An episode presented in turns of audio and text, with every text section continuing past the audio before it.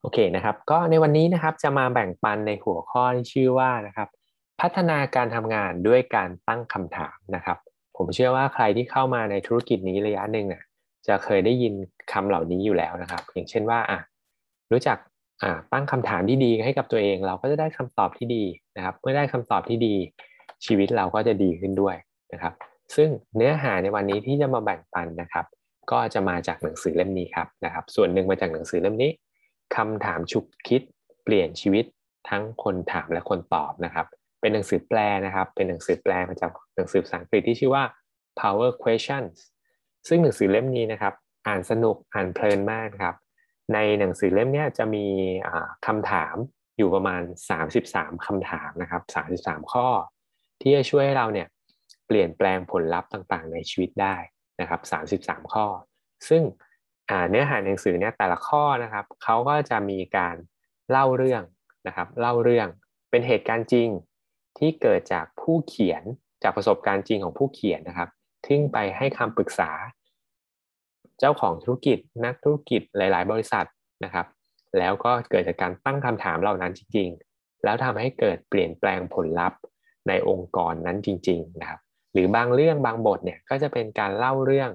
ในประวัติศาสตร์ของบุคคลที่ประสบความสำเร็จอะไรต่างๆนะครับ แล้วมันก็ใช้คำถามเหล่านั้นนะครับ ในแต่ละบทเนี่ยนะครับ ก็จะมีสรุปคำถามให้ว่าเออคำถามเหล่านี้จะถามเมื่อไหร่ ถามยังไงนะครับ เพื่อให้สร้างผลลัพธ์ที่แตกต่างนะครับ โดยที่ผู้เขียนหนังสือเล่มนี้มี 2 ท่านนะครับอ่าเดี๋ยวเรามาทำความรู้จักกับ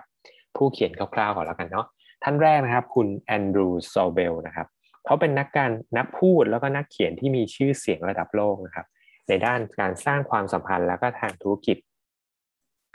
เขาเป็นอ่าเขาทำงานเป็นที่ปรึกษาให้กับบรรดาบริษัทผู้อาวุโสและองค์กรชั้นนำนะครับจำนวนมากมากกว่า 30 ปีแล้ว อย่างเช่นบริษัท City Group C Rock นะครับ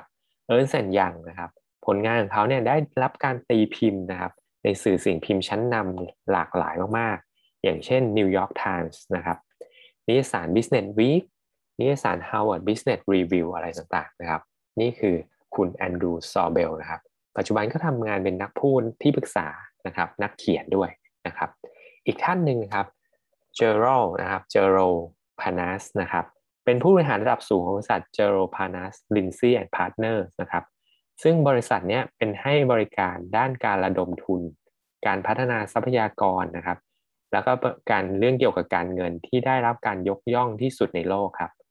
หลังจากก่อตั้งบริษัทตั้งแต่ปี 1968 ครับ บริษัทแห่งนี้มีลูกค้าที่เป็นองค์กรในเฉพาะประเทศสหรัฐอเมริกามากกว่า 2,500 บริษัทนะครับ ตั้งแต่องค์กรที่ไม่แสวงหาผลกำไร มหาวิทยาลัยนะครับ พิพิธภัณฑ์ จนไปถึงศูนย์สาธารณสุขศูนย์การแพทย์นะครับ แล้วเขาก็ยังให้คำแนะนำองค์กรอีกมากมายในแต่ใน ทั่วโลกเลยนะครับ ทั่วโลกเลย แล้วก็อย่างเช่น มหาวิทยาลัยออกซ์ฟอร์ดในอังกฤษนะครับ โรงพยาบาลอเมริกันในฝรั่งเศส สถานรับเลี้ยงเด็กกำพร้านะครับในเม็กซิโกที่มีขนาดใหญ่ที่สุดในโลกด้วยนะครับ นี่คือ 2 ผู้เขียนหนังสือเล่มนี้นะครับอะคราวนี้เรามาดูเนื้อหาของหนังสือเล่มนี้กันบ้างนะครับ วันนี้ผมจะยกมาแบ่งปันอยู่ 4คำถามด้วยกันนะครับ 4คำถามด้วยกัน อันแรกนะครับบทนี้เขาพูดถึงว่าเปลี่ยนพลังลบ ให้เป็นพลังงานบวก โดยการตั้งคำถามนี้ครับทำไมถึงทำสิ่งที่ทำอยู่ตอนนี้ทำไมคุณถึงทำสิ่งที่คุณทำอยู่ตอนนี้นะครับ นี่คือคำถามนะ บทนี้คือชื่อว่าเปลี่ยนพลังลบเป็นพลังงานบวก โดยการตั้งคำถามว่าทำไมคุณถึงทำสิ่งที่คุณทำอยู่ตอนนี้นะครับโอเค ในบทนี้นะครับเขาเล่าเรื่องถึงว่าผู้เขียนเองนะครับ ผู้เขียนหนังสือเล่มนี้นะครับกำลังเป็นที่ปรึกษาให้กับ องค์กรองค์กรหนึ่งนะครับ ซึ่งเขานั่งอยู่ในท่ามกลางที่ประชุมเนี่ยอย่างตึงเครียดเลยกับกลุ่ม 18 อรหันต์แห่งวงการการเงินในสหรัฐนะครับ ซึ่งทุกคนเนี่ยล้วนแล้วแต่เป็นผู้บริหารระดับสูงของกลุ่มธุรกิจสถาบันการเงินระดับโลกนะครับ ซึ่งถือว่า 18 อรหันต์เนี่ยจะกลุ่มเรียกว่ากลุ่มสาชะตาเศรษฐกิจของสหรัฐเลยก็ว่าได้นะครับ เขาบอกว่าคนกลุ่มนี้นะครับ สามารถอนุมัติวงเงินหลายพันล้าน ภายในไม่กี่นาทีเนี่ยให้ไปที่ไหนของโลกก็ได้นะครับ นี่คือกลุ่ม 18อาหารที่เขาไปเป็นที่ปรึกษาให้นะครับ แต่ตอนนี้กลุ่ม 18อาหารเนี่ยกำลังหัวเสียมากๆนะครับ กับระบบการทำงานในองค์กรที่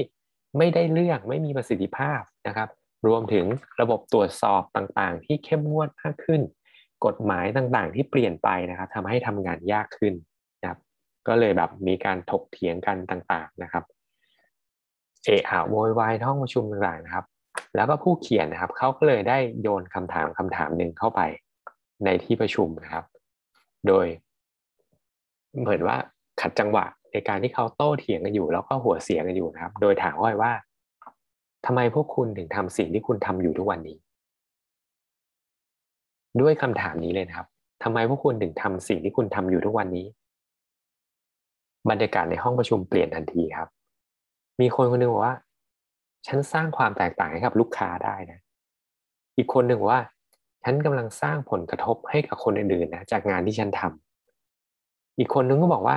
ฉันช่วยควบรวมกิจการใหญ่ ๆ หลาย ๆ กิจการ ซึ่งมีการทำให้เปลี่ยนแปลงเศรษฐกิจ เปลี่ยนแปลงผลลัพธ์ขององค์กรนั้นได้อย่างมหาศาลเลยนะครับ แล้วก็เป็นอย่างนี้อีกเยอะแยะมากมายครับ ทุกคนก็พูดออกมาว่าทำไม เขาถึงทำงานที่เขาทำอยู่ทุกวันนี้ มันมีคุณค่าอะไรนะครับ นี่เป็นคำถามที่สำคัญมากๆนะครับ ลองถามตัวเองทุกครั้งเราเริ่มสงสัย เราเริ่มมีความลังเลสงสัยกังวล ว่าเอ๊ะทำไมเราถึงทำสิ่งที่เราทำอยู่เนี่ยนะครับ ก็ลองกลับไปตอบตัวเองดูครับ why ถ้าถ้าเชื่อมโยงเข้ามาสำหรับธุรกิจนี้เลยก็ได้นะครับคุณสกินเนี่ย ทำไมคุณถึงเข้ามาทำธุรกิจนี้ครับ ทุกครั้งที่ออกไปเจออุปสรรคต่างๆนะครับ ที่ทุกครั้งที่ออกไปเจอปัญหา รู้สึกเกิดความท้อแท้นะครับ อยากจะเลิก ลองถามตัวเองว่าทำไมถึงเราถึงเข้ามาทำธุรกิจนี้นะครับ ลองถามตัวเองดูนะครับเขาถามว่าแล้วเมื่อไหร่จะใช้คำถามนี้ครับ ถ้าถามคนอื่นนะนะครับ ก็คือถามว่าเมื่ออยากเข้าใจแรงจูงใจใครบางคนที่ทำสิ่งนั้นครับ เป็นการโคชชิ่งคนได้นะครับ หรือว่าอยากช่วยเติมพลังให้กับคนที่หมดไฟในการทำงานนะจริง ๆ แล้วอันนี้ผมเพิ่มให้ในหนังสือไม่ได้บอกนะถามตัวเองก็ได้ครับ เหมือนยกตัวอย่างที่ผมยกตัวอย่างเมื่อกี้ว่าทำไมเราถึงตัดสินใจเข้ามาทำธุรกิจนี้ ทุกครั้งที่เราเจอปัญหานะครับ ลองถามตัวเองดูว่าทำไมถึงเข้ามาจอยนะครับ why I joy นั่นเองนะครับ ถ้า why เราใหญ่พอ เหตุผลเรามากพอ เราก็จะสามารถก้าวข้ามมันไปได้นะครับ และเขาบอกอันนี้เป็นเทคนิคในการพลิกแพลงคำถามนะครับ ลองเผื่อไว้สำหรับโคชชิ่งหรือถามคนอื่นๆได้ครับ ส่วนในในงานที่คุณทำอยู่เนี่ยน่าตื่นเต้นที่สุด แล้วทำไมล่ะทำไมถึงน่าตื่นเต้นมากที่สุดนะครับอะไรคือสิ่งที่คุณหลงไหลที่สุดในงาน หรือในชีวิตส่วนตัวเนี่ยทำไมถึงเป็นอย่างนั้นนะครับคำถามเหล่านี้มันเป็นคำถามให้เขาเปลี่ยนโฟกัสชิฟโฟกัสในการให้เขาไปนึกถึงด้านดี นึกถึงด้านบวกนะครับ ซึ่งจะทำให้ ได้คำตอบที่เปลี่ยนไปนั่นเองนะครับ เมื่อตั้งคำถามที่ดี ก็จะได้คำตอบที่ดี และเมื่อได้คำตอบที่ดีครับ การลงมือทำหรือผลลัพธ์ต่างๆ มันก็จะเปลี่ยนไปด้วยนะครับในส่วนที่สองนะครับในส่วนที่สองเนื้อหาในบทนี้เขาชื่อว่าคำถามที่หยุดคำตำหนิติดเตียนครับ เมื่อไหร่ก็ตามที่เราไปอยู่ในบรรยากาศที่เจอคนบนอ่าบนบนหรืออะไรก็แล้วนะครับตำหนิติดเตียนคนอื่นนะครับ ลองตั้งคำถามนี้ดูครับคำถามที่จะหยุดคำตำหนิติดเตียนได้นะครับ ลองถามกลับไปว่า คุณหวังจะให้พวกเขาทำอะไรมากกว่าที่เป็นอยู่นะครับ คุณหวังว่าจะให้เขาทำอะไรมากกว่าที่เป็นอยู่นะครับ เหตุการณ์นี้ก็เกิดจากประสบการณ์จริงจากผู้เขียนด้วยเช่นเดียวกันนะครับ ซึ่งเขาเป็นที่ปรึกษาทางธุรกิจเนาะแล้วก็มีลูกค้าท่านหนึ่งครับ ชื่อคุณบิวเนี่ยโทรมาปรึกษาจริง ๆ คือโทรมาบ่นโทรมาโวยนั่นเองครับ โทรมาโวยวายมากๆนะครับ ซึ่งคุณบิวเนี่ยเป็นผู้บริหารระดับสูงนะครับ ซึ่งโมโหโมโหมากๆอะรู้สึกว่าโครงการที่กำลังสร้างขึ้นมาใหม่เนี่ยกำลังจะพังและ ยิ่งแย่กว่านั้นคือ ยิ่งรู้สึกว่า การจ้างที่ปรึกษาคนนี้มาก็คือผู้เขียนหนังสือเล่มนี้ยิ่งทำให้สถานการณ์มันแย่ลงไปด้วยซ้ำนะครับ ให้คำปรึกษามาก็ไม่ workไม่ดีเลยนะครับบ่นอยู่เกือบครึ่งชั่วโมงนะครับ ทางโทรศัพท์ ผู้เขียนก็บอกโอ้โชคดีมากๆเลยนะ ที่ไม่ได้เจอหน้ากันจริงเป็นแค่ทางโทรศัพท์นะครับ แล้วก็คือไม่เคยเอ่ยถึงปัญหาเลยนะครับไม่ไม่เคยเอ่ยถึงปัญหาที่แท้จริงเลยนะครับบ่นนู่นบ่นนี่นะครับ จริง ๆ แล้วปัญหาที่แท้จริงเนี่ยเขาบอกว่ามันอยู่ที่ช่องว่างระหว่างรายได้ครับ อันนี้ผู้เขียนบอกว่าปัญหาที่แท้จริงของเรื่องนี้ที่คุณบิลโทรบ่นนะครับ มันเกิดจากช่องว่างระหว่างรายได้นะครับ แล้วก็ไม่เคย คิดเลยว่าจะทำให้หุ้นส่วนเนี่ย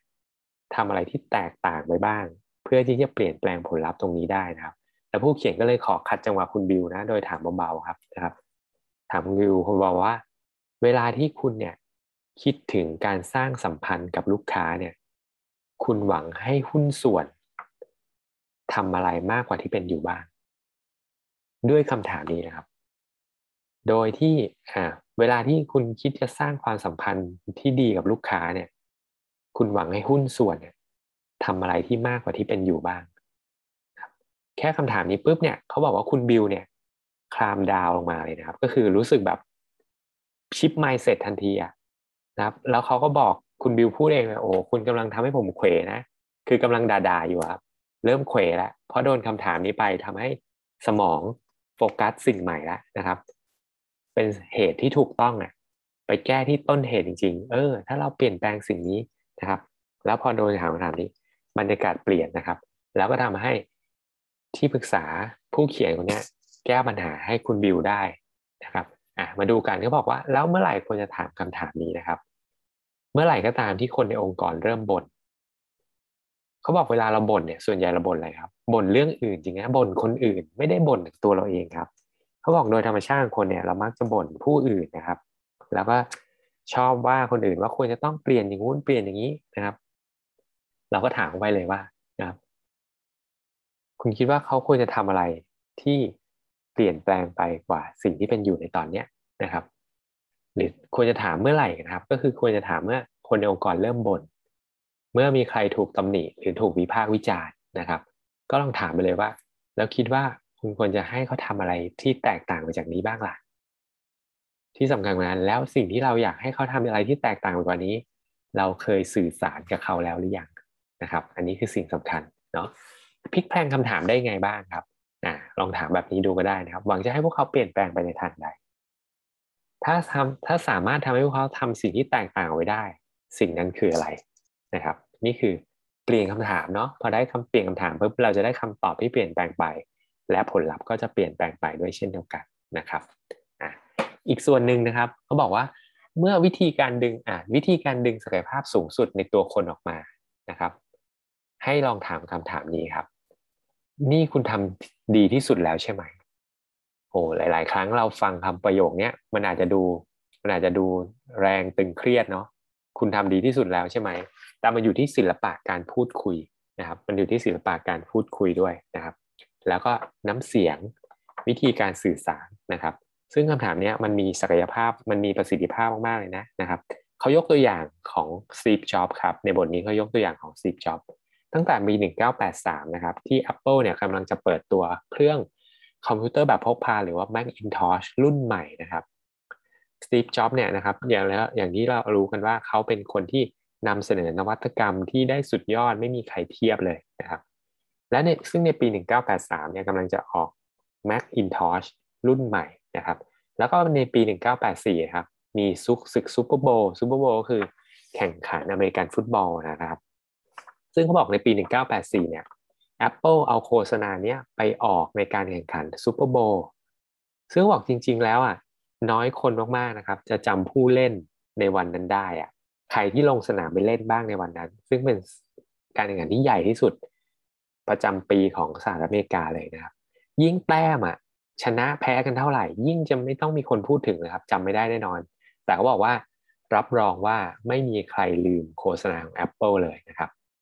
เดี๋ยวลองดูนะครับ ผมก็เลยไปเสิร์ชหาดูว่าไลฟ์โฆษณา Apple ปี 1984 ที่ซูเปอร์โบว์อะมันคือโฆษณาอะไรนะครับ ลองดูกันนะครับ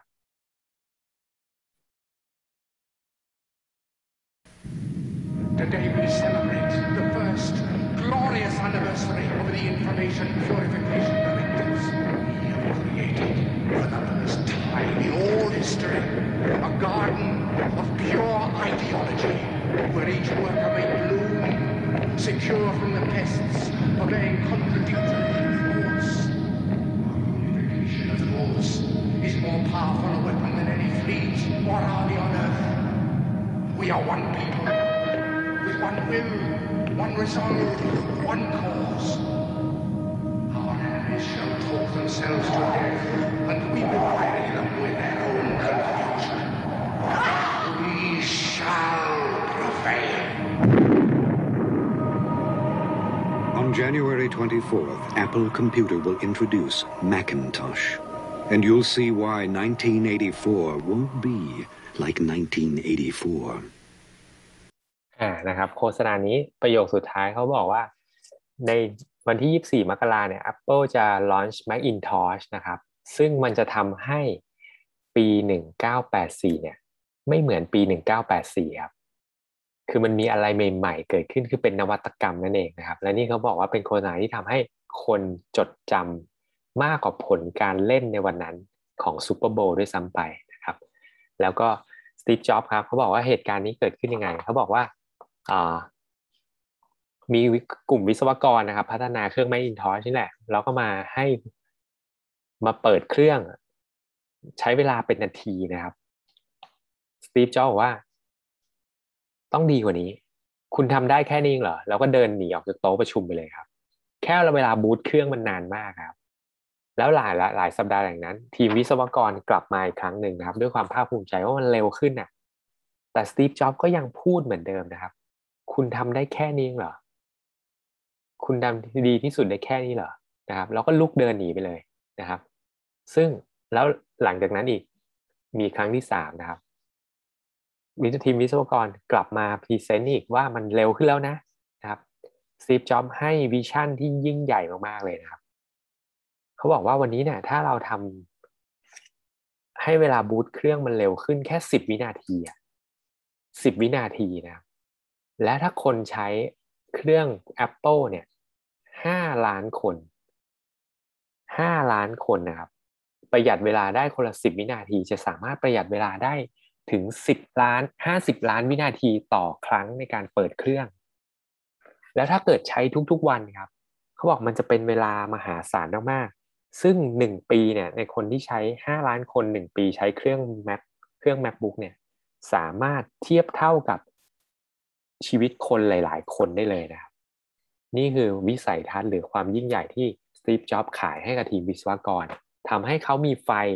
ในการไปหน้าต่อ ซึ่งลึกๆความเชื่อว่า มันจะทำได้เหรอให้มันเร็วขึ้นอีกสิบวิอะแต่พอเห็นวิสัยทัศน์แบบนี้ ด้วยคำถามแบบนี้ คุณทำดีที่สุดแล้วหรอ คุณทำดีที่สุดได้แค่นี้เหรอ มันทำให้พัฒนาดึงศักยภาพของทุกๆ คนเพิ่มขึ้นไปได้อีกนะครับ แล้วบอกเมื่อไหร่ก็ตามที่เมื่อไหร่ที่จะต้องถามคำถามนี้ครับ มื่อขอให้ใครทำงานให้เสร็จสมบูรณ์ หรืออยากให้ลูกๆนะครับ ทุ่มเทความพยายามให้มากขึ้น หรือแม้แต่ถามตัวเองครับ เมื่อตัวเองอยากทำบางสิ่งบางอย่างให้สำเร็จมากกว่านี้ลองถามตัวเองดูครับ เราทำดีที่สุดแล้วเหรอเราทำดีที่สุดได้แค่นี้เหรอนะครับ พลิกแพลงคำถามครับ ยังมีช่องว่างอะไรพัฒนาให้ดีขึ้นกว่านี้อีกไหมมีหนทางไหนที่ทำให้มันดีขึ้นกว่านี้ได้อีกนะครับ อันสุดท้ายของเช้าวันนี้นะครับ ก็คือบทนี้ครับ สร้างบรรยากาศในการกล้าตัดสินใจ โดยการถามคำถามนี้ครับ วันนี้เราได้ตัดสินใจอะไรไปแล้วบ้าง ซึ่งเรื่องเล่าในบทนี้นะครับ ก็เป็นเกิดจากประสบการณ์จริงของผู้เขียนอีกเช่นเดียวกันครับเขาไปร่วมประชุมกับบริษัทแห่งหนึ่งนะครับ ซึ่งประชุมยืดเยื้อมาก แล้วสุดท้ายไม่ได้อะไรเลยครับ ได้แต่น้ำเริ่มประชุม9โมงเช้านะครับบอกมีคนมาสาย3คนนะครับ แล้วต่างคนก็ทุกคนก็แค่นั่งรอจิบกาแฟไม่ได้ทำอะไรมากมายกว่านั้นครับ แล้วก็พอเที่ยงตรงปุ๊บปิดประชุม ผู้เขียนบอกว่าโหโชคดีมากเลยนะ ที่เขาตั้งเวลาว่าให้เสร็จไม่เกินเที่ยงนะครับ ซึ่งสุดท้ายแล้วมันยังไม่ได้อะไรเลยครับ แล้วพอจบการประชุมเสร็จนะครับ ก็มีคนเสนอว่าเฮ้ยเราลองมาเขียนออกมาเป็นข้อๆไหมว่า สิ่งที่เราจะทำต่อไปคืออะไรบ้าง แล้วก็จะให้ใครไปทำอะไรบ้างนะครับ พอ ผู้เขียนนะครับซึ่งเป็นที่ปรึกษาให้กับบริษัทนี้นะเขาได้ฟังปุ๊บเขาก็เลยถามคำถามนี้กันไปครับนะครับเขาบอกว่าโครงการใหม่ที่เรากำลังจะประชุมเนี่ยจริง ๆเขาประชุมเนี่ยเขาบอกว่าตั้งหัวข้อประชุมว่า ลูกค้ามาก่อนเสมอนะครับ นี่คือหัวข้อหัวข้อประชุมนะครับ แล้วเป้าหมายของการประชุมก็ไม่ได้กำหนดอะไรชัดเจนนะนะครับ สุดท้ายผู้เขียนเลยแนะนำว่านะครับอลองอย่างนี้ดีไหม เราลองมาเขียนออกมาก่อนไหมว่าเราจะต้องตัดสินใจอะไรบ้าง